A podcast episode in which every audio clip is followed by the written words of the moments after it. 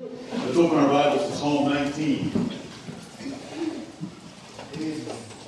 Psalm 19, the other passage that you read last evening. It's a privilege, it's a pleasure to be able to speak to you today. I remember many years ago, you know, the, the dilemma when you're young and you're reflecting on being in the ministry is what will I, will I have enough to say? now it's not an issue of who will I have enough to say, is there enough time to say a tithe of what I'd like to say? Right. But let's just have a good time in the truth the Lord has shown us and the nature of truth in the Word of God and rejoice in it. Psalm 19 is one of the simplest psalms out of 150 of them. I gave you the division for it. The first six verses describe the fact that God has revealed himself in the natural creation of the heavens. The, the chapter starts off with the words, The heavens declare the glory of God. There's a sermon preached every day. That's right. When you look outside and let that sun shine on your face and embrace you in its warmth. If you watch a sunrise or a sunset, it's a little different in its beauty and the display of the glory of God. But the glory of God is declared. Amen. It is preached. When you read some of these verses here, day unto day uttereth speech. See, it's a sermon. Right. God has preached to everyone on the planet. Day unto day, day after day, every day. Right. And the display of the heavenly bodies to earth, it utters a speech, and night into night shows knowledge, shows Right. knowledge. We're taught things. If we look at the sky, there is no speech nor language. It doesn't matter about the Tower of Babel, confusing men's languages. Right. They can all understand this language. There is a creator Right. Amen. with great glory and power. Their line, that is part of a sermon. Their line is going out through all the earth. Their words. Does Son have words? The glory of God. Romans chapter 1 says we can know his eternal power and his Godhead Amen. by looking at the natural creation. And so we had the first six verses.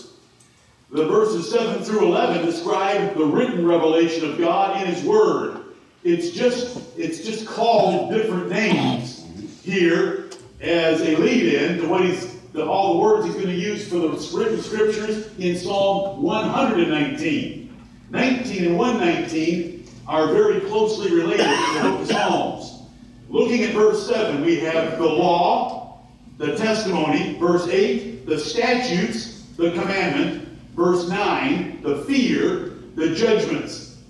Those are six descriptive words about the written revelation of God. And that written revelation is able to make us perfect in verse 7. It's able to make us wise in verse 7. It rejoices our hearts. It enlightens our eyes in verse 8. In verse 9, it endures forever, and it is true Amen. and righteous altogether. Amen. No matter what you read in the Bible, when you rightly understand it, it is absolutely true and it is absolutely righteous. Right. And so we have in our hands a written revelation from God far superior to the natural creation that tells us His will for our lives. Right. David said, and David had more than any of us have. He was a king of Israel, a very popular king, a beloved king. He said about the Word of God in verse 10 more to be desired are they than gold. And what's the they? The words of Scripture, the verses of the Bible, the different parts of it, the statutes, the judgments. More to be desired are they than gold. Yea, than much fine gold.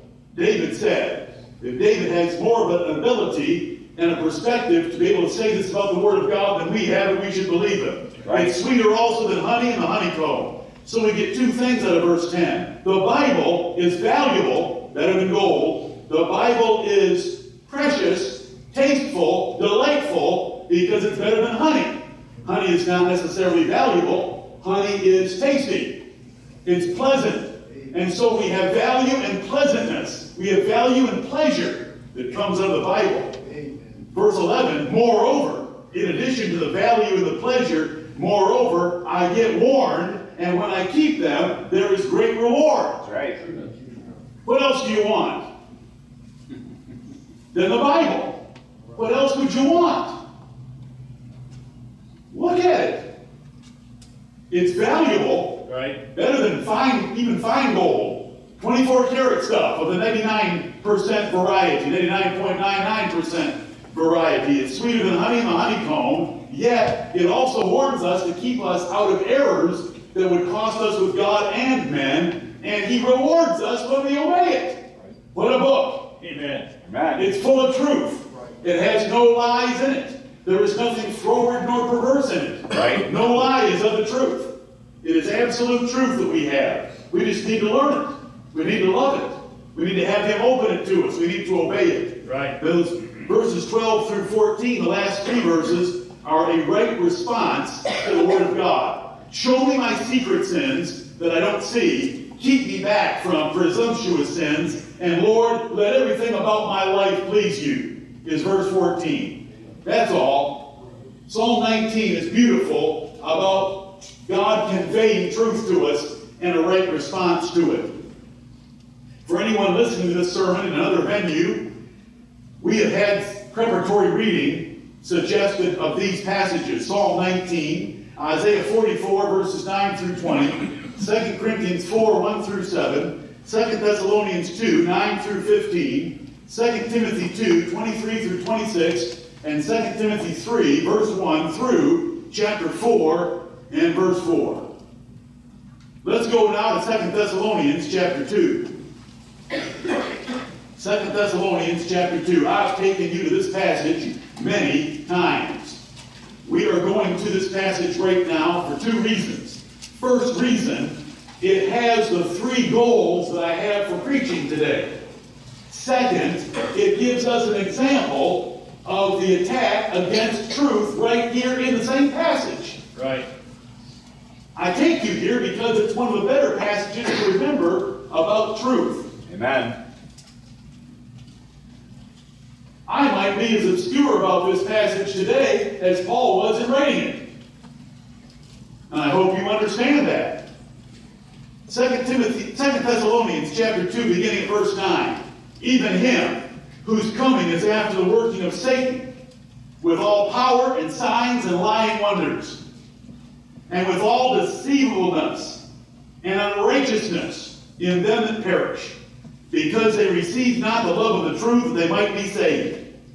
And for this cause, God shall send them strong delusion that they should believe a lie, that they all might be damned, who believed not the truth, but had pleasure in unrighteousness. That's right. But we are bound to give thanks always to God for you, brethren beloved of the Lord, because God hath from the beginning chosen you to salvation through sanctification of the Spirit and belief of the truth, whereunto he called you by our gospel to the obtaining of the glory of our Lord Jesus Christ. Therefore, brethren, stand fast and hold the traditions which ye have been taught, whether by word or our epistle. Amen and amen. Amen. This wonderful passage of Scripture. There's two S's, there's two beings that are named with an S involved. There is Satan involved in false worship, and there's the Spirit of the living God involved in true worship. Satan is behind the man of sin in this passage that deceives so many and has deceived so many for so long. And there's the Spirit of the living God that has sanctified us, regenerated us, to cause us to believe the truth. Right? God sends strong delusion upon some men. God sends the truth and his apostles to other men. And the responsibility we have is to hold it fast. When the Bible says to hold something fast, it means to be fastened in our grip that we don't let go of it. And so there's three things that we want to do. Truth is not a right. Now, we look at this passage, we realize truth isn't a right because God is sending strong delusion to some and he's sending truth to others. Therefore, it is God's prerogative, and if he chooses to send his truth to us, it's an incredibly great blessing Yes. for which we should give thanks, which is number two. Truth is not a right. By nature, we reject truth. Right. by regeneration in a new man, a new nature from God, being born again, we love truth. But until we're born again, we hate truth. So it's God's right to give to some, to withhold from others, to send strong delusion to some, and to send truth to others. And this is the word of the Lord to us. So, number one, truth is not a right. You can see it in this passage. Number two, we should give thanks if we're a recipient of truth because it's not our right. Therefore, it is a privilege and a blessing and a favor that we have it. So we look at verse 13. We are bound to give thanks always because it was to God, not to men, not to teachers, not to parents. It's God that sends truth and opens our hearts to it by the sanctifying power of the Holy Spirit. Right. So we're bound to give thanks always to God because He made that choice for us to have the truth. That's what verse 13 says. We are bound to, to give thanks always to God for you, brethren, beloved of the Lord, because God hath from the beginning chosen you to salvation through sanctification of the Spirit, His own work, to prepare us for truth, and then He sent that truth to us through the apostles. Right. And there's only two ways you can get truth by God's revelation in the New Testament. The spoken word of apostles, they're long gone. The written word of the apostles in their epistles. And Right. so it says there in verse 15 that we're supposed to hold fast the truth as we've been taught. The Thessalonians heard Paul in person by word or our epistle. Our, the apostles' epistles. That's where truth comes from. Straight from God to the Holy Spirit through his apostles. The third thing we want to understand is our responsibility to the truth, and that's in verse 15. Therefore, I don't like to be redundant, but I do like to remind you when you see a therefore, you ought to be looking for the conclusion that's being drawn. Therefore is, what is therefore therefore? What is a therefore? Therefore, it's drawing a conclusion from truth is not a right, truth is a blessing, we should give thanks, yet there's more. Therefore, brethren, stand fast and hold the, tra- the traditions which ye have been taught. And those Thessalonians had been taught two ways, we've been taught one way. They were taught by the personal presence of Paul, and they were taught by his written epistles. We've been taught with the written epistles of Paul, and the written epistles of Paul are better than being taught by Paul, or being taught by God, or being taught by anyone else, because Peter said that a written epistle is better than hearing God's voice from heaven, and he said so in 2 Peter chapter 1 when he re- recounted his experience on the Mount of Transfiguration, where he himself heard the voice of God in the presence of Jesus, Moses, and Elijah, and he told his audience in 2 Peter chapter 1 that we have also a more sure word. Right. And that's the written scriptures because he goes on to describe the work of inspiration by the Spirit of God. Amen. So those are the three things. What a contrast. Do you understand that there is strong delusion sent to some that they would believe a lie? To believe a lie is a terrible curse in life. To think that it's truth, but you're believing a lie and you don't know better because you think it's truth. And God has done that to a large part of the human race Amen. because they received not the love of the truth that He did offer them. And His offer of truth begins with creation. Right. Romans chapter 1, Psalm 19. We already had the answer given to us in a pop quiz that was asked. What were the two things men did when God revealed himself through the creation? They were not thankful and they did not worship him as God. And if we listen, what have they done in our schools? They've taken God out of our schools. Right. They've taken prayer out of our schools. They've taken thanksgiving out of our schools. No one's taught in our schools anymore what Thanksgiving's about. They call it Turkey Day. They call it Football Day. They thank first responders and firemen. That isn't what Thanksgiving's about. Thanksgiving in our nation is to thank God for His abundant blessings upon our nation in every way, shape, and form. It's to thank God only. We are not thankful to firemen or first responders or ambulance drivers on the fourth Thursday of November. We're thankful to God for sparing us and providing for us and keeping us and blessing our military and blessing our farmers to provide the cereal for our tables if they eat that junk. Give me bacon and eggs. Amen. Mm-hmm. and more, bacon and eggs. Amen. Right. Never mind that. We're to thank God. Right. Yes. Because they were not thankful to God in Romans chapter 1, and because they did not worship God, they wanted to bring evolution in instead of creation. They wanted to get rid of a creator God. God rewired their brains. And we see it in America today. Yep. Transgender junk, that's because God's rewired their heads. right. He said he would do it. It's the fulfillment of prophecy. Because they held the truth in unrighteousness. They did not obey a, an- a, a mighty creator that had given them existence. And so Romans 1 teaches us that.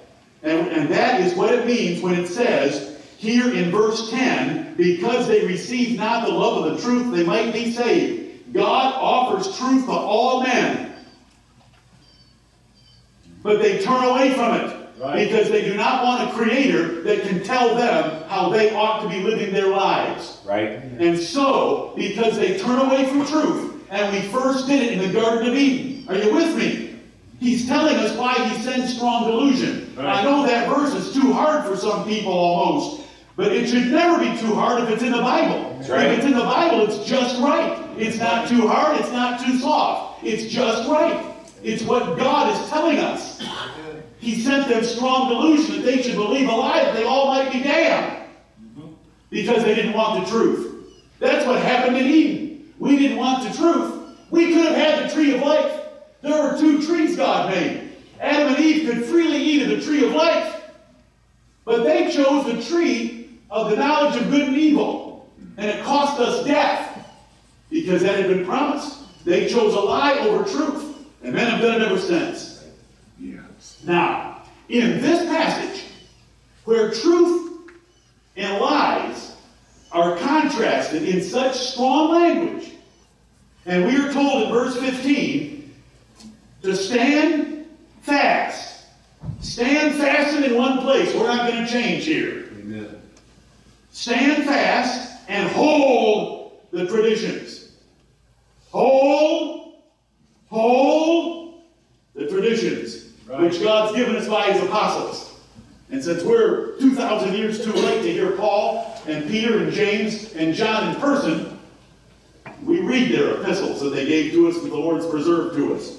And now there's an issue right here in this chapter. Now, Paul is obscure. Paul is obscure. Just like I'm being this morning. Paul is obscure. Verse 5, Paul said, Remember ye not that when I was yet with you, I told you these things? Mm-hmm. Paul was obscure in his epistle because he had told them in person.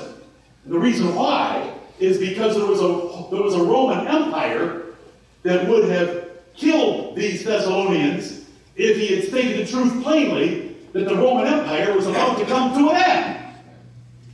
So he didn't say it plainly. He said it obscurely. And we understand it because we have Daniel chapter 7 Amen. and other places in the Bible. But now, brethren, there are three things, three events in this prophecy. The three events are the coming of Jesus Christ, the man of sin being revealed, and a great apostasy. Mm-hmm. And the Apostle Paul puts them in order. That's right. The way that most of us were raised was to believe that Jesus Christ is going to come in something called the rapture. Then the man of sin will be revealed, and he'll bring about a great apostasy. But what does Paul say? Paul said, verse 3, let no man deceive you by any means. Amen. So we have deception versus truth right here. You know, we live in a county of 800 square miles and 500 Baptist churches, and the other 499 disagree with us on the order of these three things. How in the world can that happen when Paul is about to put them in order? They say Jesus first, man of sin second, and a great apostasy because of him. What do we believe? We believe what Paul wrote down in his epistle, and we're going to stand fast and hold on to it and not let it go. Amen. Verse 3 Let no man deceive you by any means. No man. It doesn't matter how popular, prevalent, persuasive, or intelligent. Let Right. no man deceive you by any means, for that day shall not come. Jesus Christ cannot come back except there come a falling away first. Oh, I love the Bible when it tells me in a list of three things what's supposed to be first.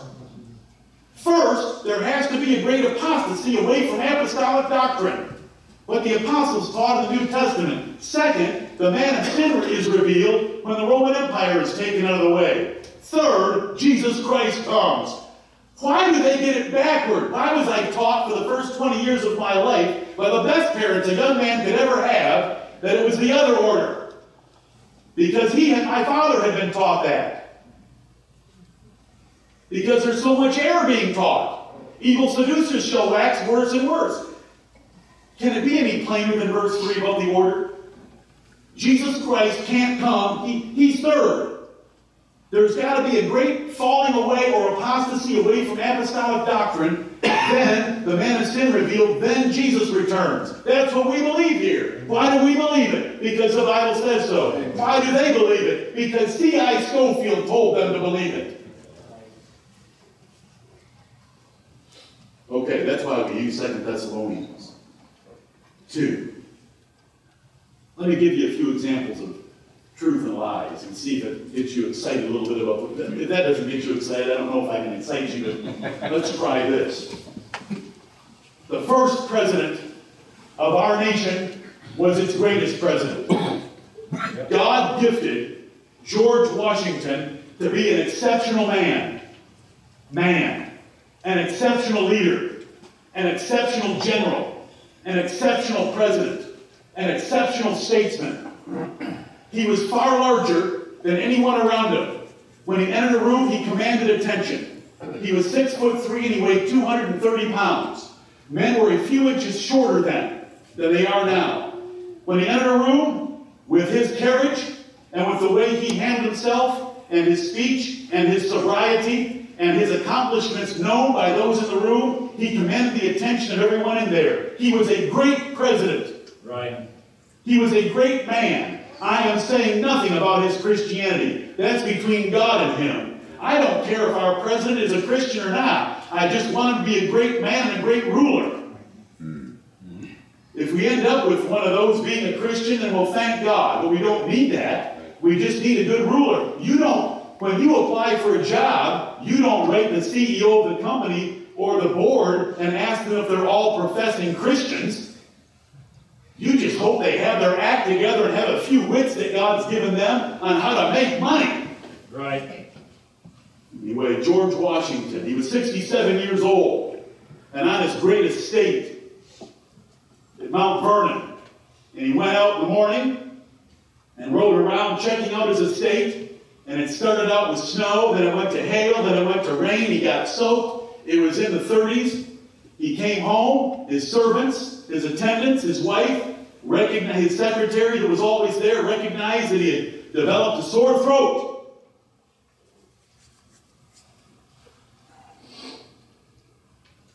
If you spend a half an hour reading some of the descriptions of eyewitness accounts Right. Of this man's death, you'll be as upset as I am right now. And I'll try to keep my upsetness inside me. A little bit of it. He, he had a raspy voice. They, they knew it, they saw it. He shared the duties of reading the newspaper that night with his secretary. His secretary read to Martha and the others there, which was his common practice. When he got in the house, it was time to eat. He would ordinarily change his clothes from the damp ones. He had had an overcoat on, but his clothes were damp from being out all day. He didn't change them because he was known for punctuality. Do you understand, everyone in here, do you understand that there are choices you make every day, all the time, that express your temperance or your lack of it?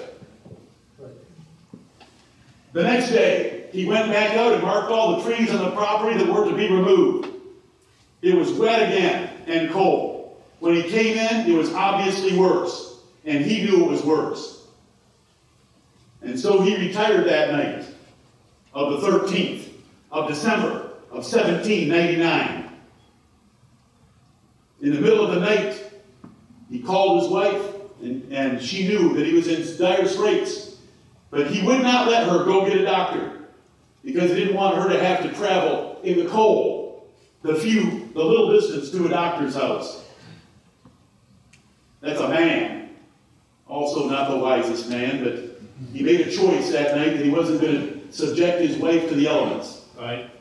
So morning came. Time is a wasting. Time is a wasting, isn't it? When we have symptoms, are we supposed to get them checked? Is early detection better than later detection? Right.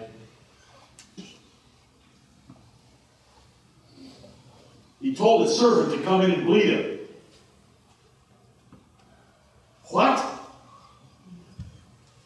Instead of reading the newspaper, where there's never been any truth, he should have been reading the Bible. And he knew the Bible. He commended the Bible. He praised the Bible. He would have only had to read to chapter 9 in the Bible to know that he shouldn't have asked his servant to bleed him.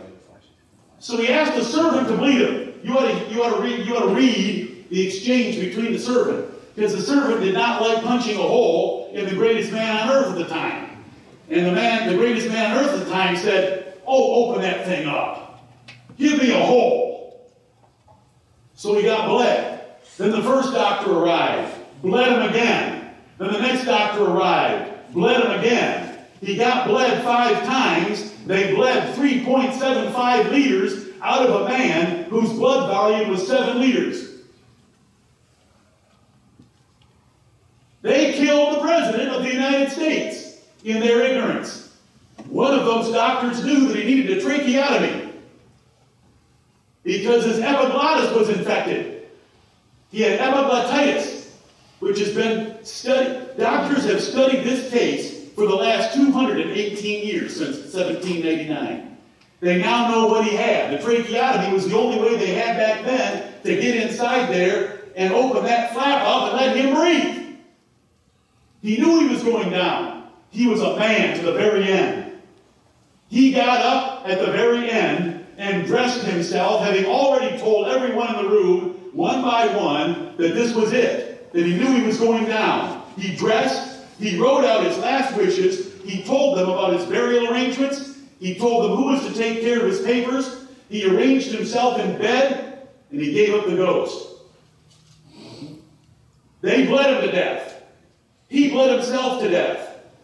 Okay, what is all that for? Pastor, you don't tell us stories like this very often. I like this. You can preach as long as you want.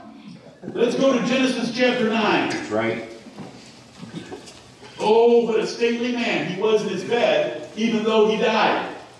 Read it. There's many eyewitness accounts. Genesis chapter 9. How important is truth? Let me ask you this question. How important is every word of God? Amen. Every word of do we believe every word of God? Right. Let's see if we get at every word here that we need it for him. You say, why didn't they give him a tracheotomy? Because it was a subordinate doctor that suggested it, and the senior doctor couldn't do it. Not being familiar with the surgery could not cut on the President of the United States, the great father of America, George Washington.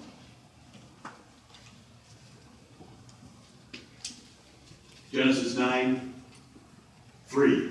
This is God speaking to Noah after he got off the ark. For 1,556 years, men were vegetarians. They did not eat meat. They ate meat after the flood. And this is God telling them they can now have pepperoni pizza, beef Wellington, and a good steak. Genesis 9 3. Every moving thing that liveth shall be meat for you. Even as the green herb have I given you all things. You can now eat everything, Noah, but flesh, with the life thereof, which is the blood thereof, shall ye not eat. That's right. That verse, if you were to read it with understanding, the life of a body is in the blood. The blood must be taken care of with extreme measures of care to keep that blood in the body where it is the life of the flesh. There was one woman, oh, I gave that one away, but not really. There were some servant girls in that bedroom of his. There was one woman that did not want him bled, and that was his dear wife Martha. Did not want him bled.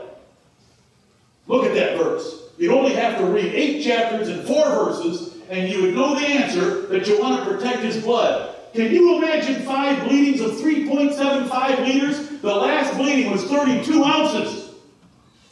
That's a quart. That's a liter.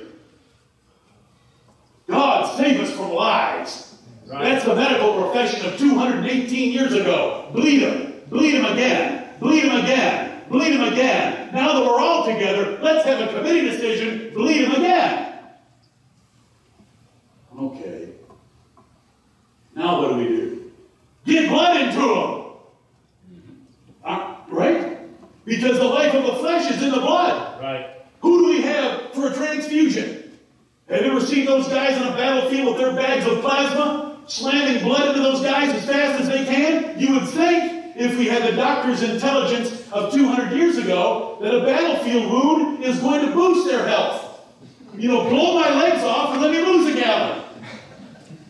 I'm going to be stronger. But no, they slam that plasma into them. All of this that I'm saying is not to talk about the battlefield or George Washington.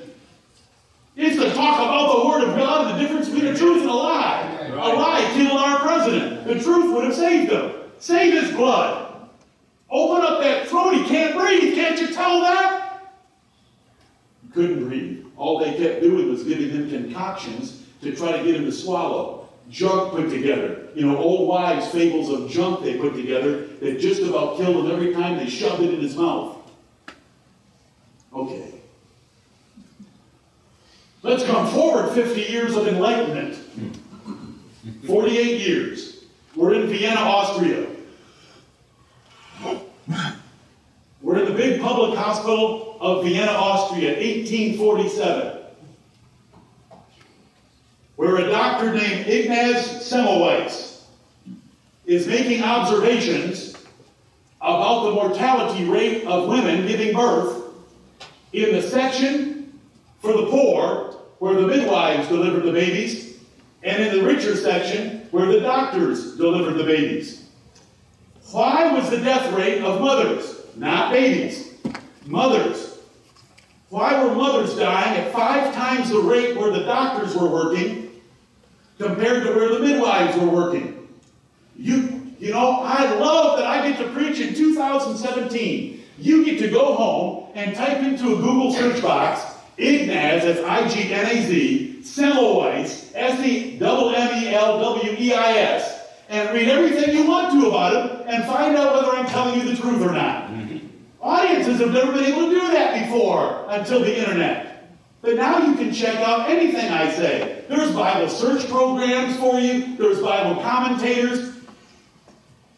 To go figure out what Paul was talking about in 2 Thessalonians chapter 2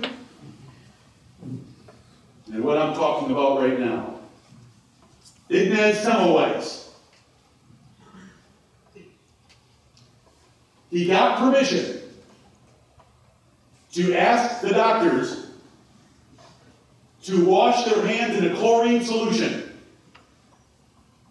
for a little while.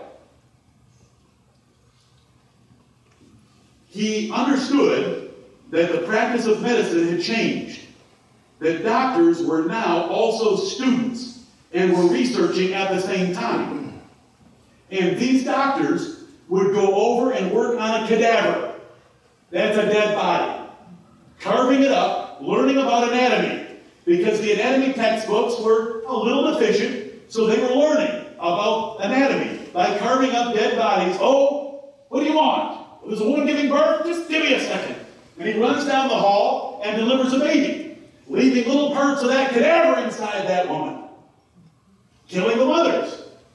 And so Semmelweis got permission for them to wash in a chlorine solution. The death rates went under 1%. But the doctors rejected it all, couldn't see 2 plus 2 equals 4, threw him out, fired him. He ended up in an insane asylum and died around the age of 50. Okay, what does that have to do with the Word of God? The difference between truth and error. Is there a book in the Bible that tells us almost through its entirety about the importance of washing yourself when you are near anyone that is sick? Yes. the book of Leviticus, the book that we, Pastor, in your one chapter a day program, please, please don't throw me in a briar patch, and please don't ask me to read Leviticus. But it's, but it's, but it's the book of Leviticus. I'd love you to do a word search of wash and washings and water and running water in the book of Leviticus.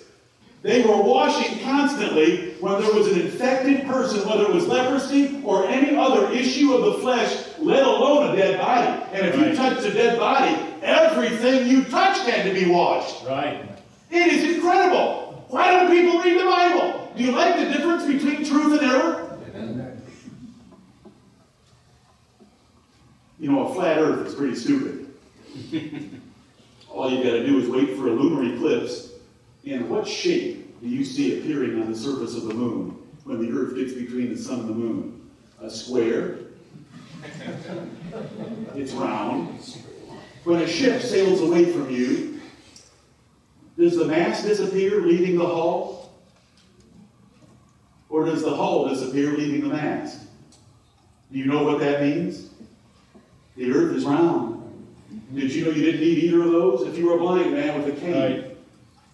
It, you could read, or you could have read to you, excuse me on that one, you could have read to you Isaiah chapter 40 and verse 22 that it's the circle of the earth. Look at the ignorance. People thought that, uh, you know, there was this flat earth on the back of some monster, and if Columbus sailed too far to the west, he's going to fall off the edge into its hungry mouth or what, you know, just all these errors. How about capital punishment? Most of the world thinks that capital punishment is barbarian and cruel. What do we think? It's an obvious no-brainer. Right. If you take a person's life, your life should be taken. It's that simple. Do you know how far you have to read? Eight chapters of Genesis and to the sixth verse. So let's just progress down. We've got eight people on earth. Now, when there's eight people on earth, if anybody starts murdering, does that reduce the population significantly? Yes. You can't have murder when there's only eight people. So we have verse 6. Whoso sheddeth man's blood, by man shall his blood be shed. For in the image of God made he man. An individual life is important. We want to protect life in the womb, so we hate abortion. We want to protect life after it's out of the womb, so we hate murder. Abortionists and murderers should both be put to death mm-hmm. if our nation had righteous laws. Right. We don't take that into our own hands True. because that belongs to the civil government. Mm-hmm. But if our civil government was following the Bible, it would put both to death, and the Bible covers abortionists in a passage in Exodus mm-hmm. about them being put to death for the death of the seed in a woman. Right. That's all you have to do. All you got to do is read that. Now, through the rest of the Bible, it says the same thing that a man who takes another man's life is to be put to death. He's not to be shown any mercy. Right. Period. And so our nation still does it once in a while. But we're one of the few nations on earth that does it at all. But it's truth versus error. There's no discussion about it. There's nobody nicer than God. You're not nicer because you don't put a murderer to death. You're cruel and barbarous when you don't put a murderer to death right. because you're ignoring the innocent person that died. Putting a murderer to death, there's no innocent person dying.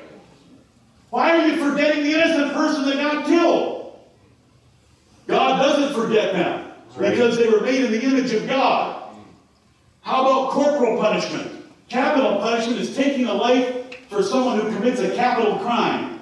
Corporal punishment is a physical spanking on a child that is rebellious and disobedient. And the Bible teaches that. Yep. And look what we have as a result of not believing that any longer. Truth lies. What do you want? The Bible constantly shows us that it taught us the truth, but our nation is now following lies. I used to have in person, in, in my possession, the 1913 Encyclopedia Britannica, now you can get almost any edition online. But it was wonderful to go look at the definition for this word that you never read anymore, and I'm, I'm almost afraid to say it. But in that edition of the Encyclopedia Britannica was an entry for flogging. Mm-hmm. Flogging. It's just another word for spanking. You say, well, it sounds a little, oh, if you, you want to hear God's choice of words when it comes to spanking in Hebrews chapter 12 in the New Testament, the Testament of Jesus, scourging. Like a British cat of nine tails, scourging. Like a Roman instrument of torture, scourging.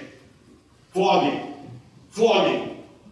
The universal means, this is what it used to say in 1813, flogging. The universal means for maintaining discipline in the home, the school, and the military. Amen. Yep. Now, you're not supposed to spank your children. Just take away their allowance. Tell them to go to their room for half an hour. They can't play. They'll be in there on their cell phone, texting all their friends and telling them what they think of you. The Bible told us what to do. You know, now we look like we're Neanderthal cavemen because we're practicing the Bible and we're practicing what our parents and grandparents, everybody spanked their children until this generation. Or the previous one. Everyone did. Everyone knew that was the way that you raised children that would grow up to have some discipline in their lives. And so we're thinking about truth and error. Look at Daniel chapter 8. Daniel chapter 8. I didn't turn you to any verses for spanking children because they're throughout the book of Proverbs. You shouldn't need me to turn you to them. Oh, we could go, you know how long this list could be multiplied with examples of truth and error? Truth and error, truth and error. Thank you, Lord, for the word of God. Yes. Yes. Whatever it says, I believe it. I do, I do suggest that a little study of Leviticus of washings would, would surprise you. It was all covered there. Right. God did not want anyone touching a person with an issue, touching something that they had touched with an issue. He had to wash in water. And some and it says running water. Right. You know what the easiest way to handle this flu season is? Wash your hands. And wash your hands again. It is, it is not complicated. You say, do you do that? Especially after shaking your hand. you should see me when I, I leave the car door open in the garage to run inside, not quite, to wash my hands. To wash my hands the way mommy taught me to wash them when she saw me trying my method when I was a young boy. You know, this doesn't quite cut it. There's a few more motions to make. Uh, but it's from Leviticus. I love the Word of God. I love the Bible. It's addressed every part of our lives. We've talked about child training. We've talked about keeping the president alive.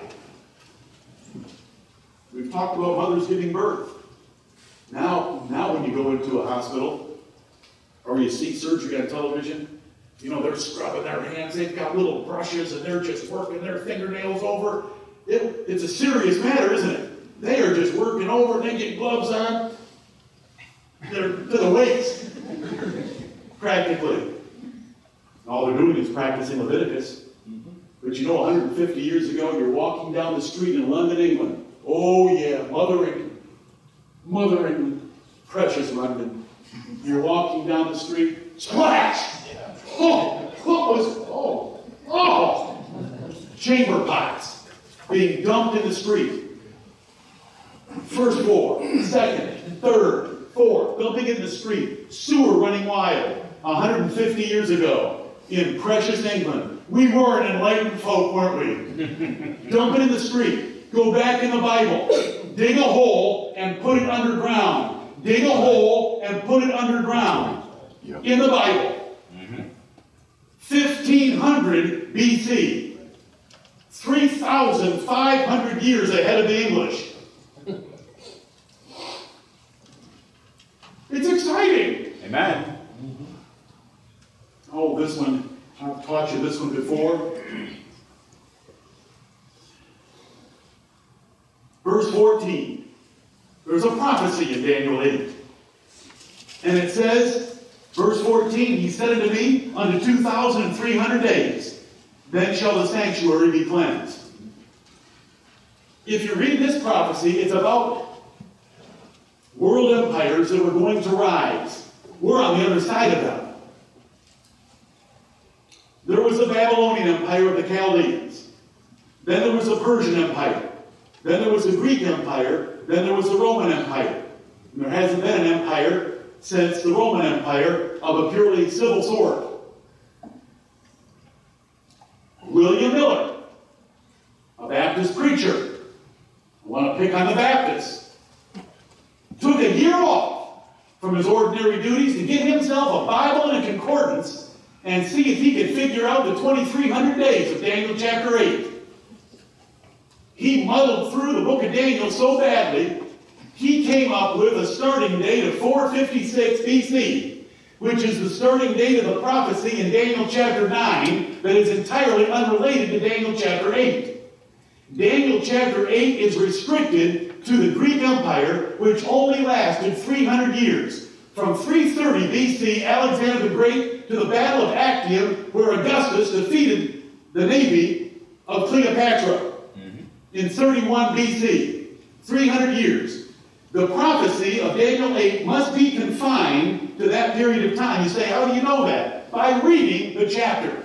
because it says in verse 21, Verse 20, the ram which thou sawest having two horns are the kings of Media and Persia, and the rough goat is the king of Grecia, and the great horn that is between his eyes is the first king, that's Alexander the Great. Now that being broken, whereas four stood up for it, that's the four generals of Alexander the Great, four kingdoms shall stand up out of the nation, but not in his power, and in the latter time of their kingdom. What kingdom are we talking about? The Greek kingdom which was only 300 years long. It tells you William Miller. William Miller took 456 BC is the starting point from Daniel chapter 9. It doesn't belong connected. Added 2,300 years. I thought it said 2,300 days. It does say 2,300 days. But he changed a day to a year and added 2,300 years. 456 BC plus 2,300 years comes to 1844. Now, if you're a man this crazy in the early 1800s and you calculate that Jesus is coming back in 1844, you go nuts, and everyone you tell goes nuts. And so there was the Adventist movement in America as they all prepared for Jesus to come back to earth in March of 1844. Thousands followed. It was an incredible phenomenon especially in New England, of people. It's the Adventist movement. So the day arrived. Some people went up on their houses. Some had sold everything. This is not the first time, and it's not the last. Harold Camping did it about seven years ago in America. Harold Camping was all over the news saying Jesus was coming back and he didn't come back. Well, some stood on the rooftops dressed in white, waiting to meet the Lord, and of course he didn't come back. And so then William Miller adjusted his prophecy by six months to October, just like Harold Camping adjusted his prophecy again. And Jesus didn't come back in October, and he hasn't come back since. And that is the foundation of the Seventh day Adventists that number 20 billion around the world from a confused understanding of Daniel chapter 8. And a child can understand that Daniel 8's 2300 days is limited to the Greek Empire because it says so. Mm-hmm. Do you know why we prayed the way that we did this morning? Lord, I am but a little child. I don't know how to go out or come in, so show me the truth. And we always want to keep that attitude. We are less than the least of all his saints, and we want him to show us his truth.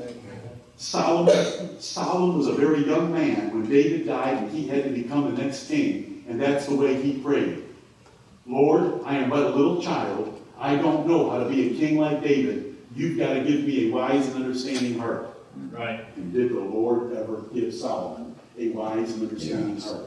And we want that. And you know, we have children in our church that can explain Daniel chapter 8, and the entire Seventh day Adventists are still hung up over it.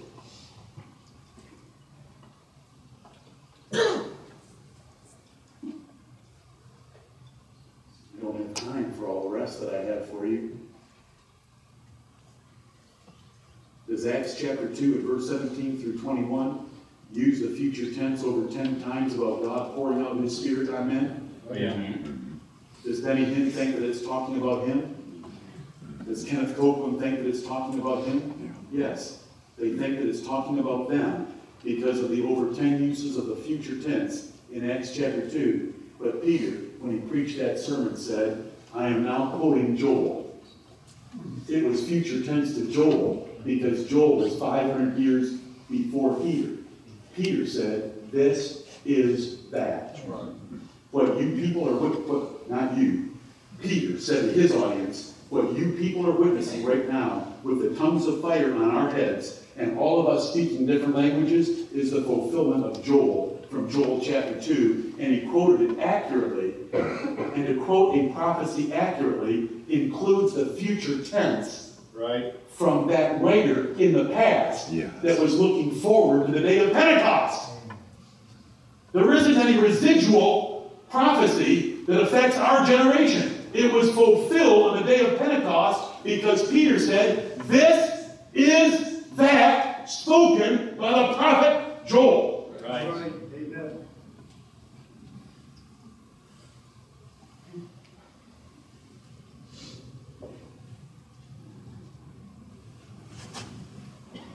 How many people are confused about how they get to heaven? Hmm. Jesus said, I am the way, the truth, and the life. No man cometh unto the Father but by me. John 14, 6. Peter preached in Acts chapter 4 and verse 12, Neither is there salvation in any other, for there is none other name given among men under heaven whereby we must be saved than the name of Jesus Christ. Pete, Paul said that every church should be established on the foundation of Jesus Christ and let no other foundation be laid than that which has been laid, that Jesus Christ is the foundation. Right. Jesus Christ is the foundation. He's the head. He's the cornerstone. He's the only way. He's the truth. He's the life. He's the only name. He's our apostle. He's our high priest. He is our intercessor. He's our mediator. He is everything. There is one mediator between God and men. The man, Christ Jesus. Amen. 1 Timothy chapter 2 and verse 5 Amen. and so many other things could be said. We'll take our break, we'll come back, we'll trust the Lord to lead us in thinking about the thankful spirit we ought to have for truth and the responsibility we have to defend it, promote it, keep it, and obey it. May the Lord bless the preaching of His word. Stand with me.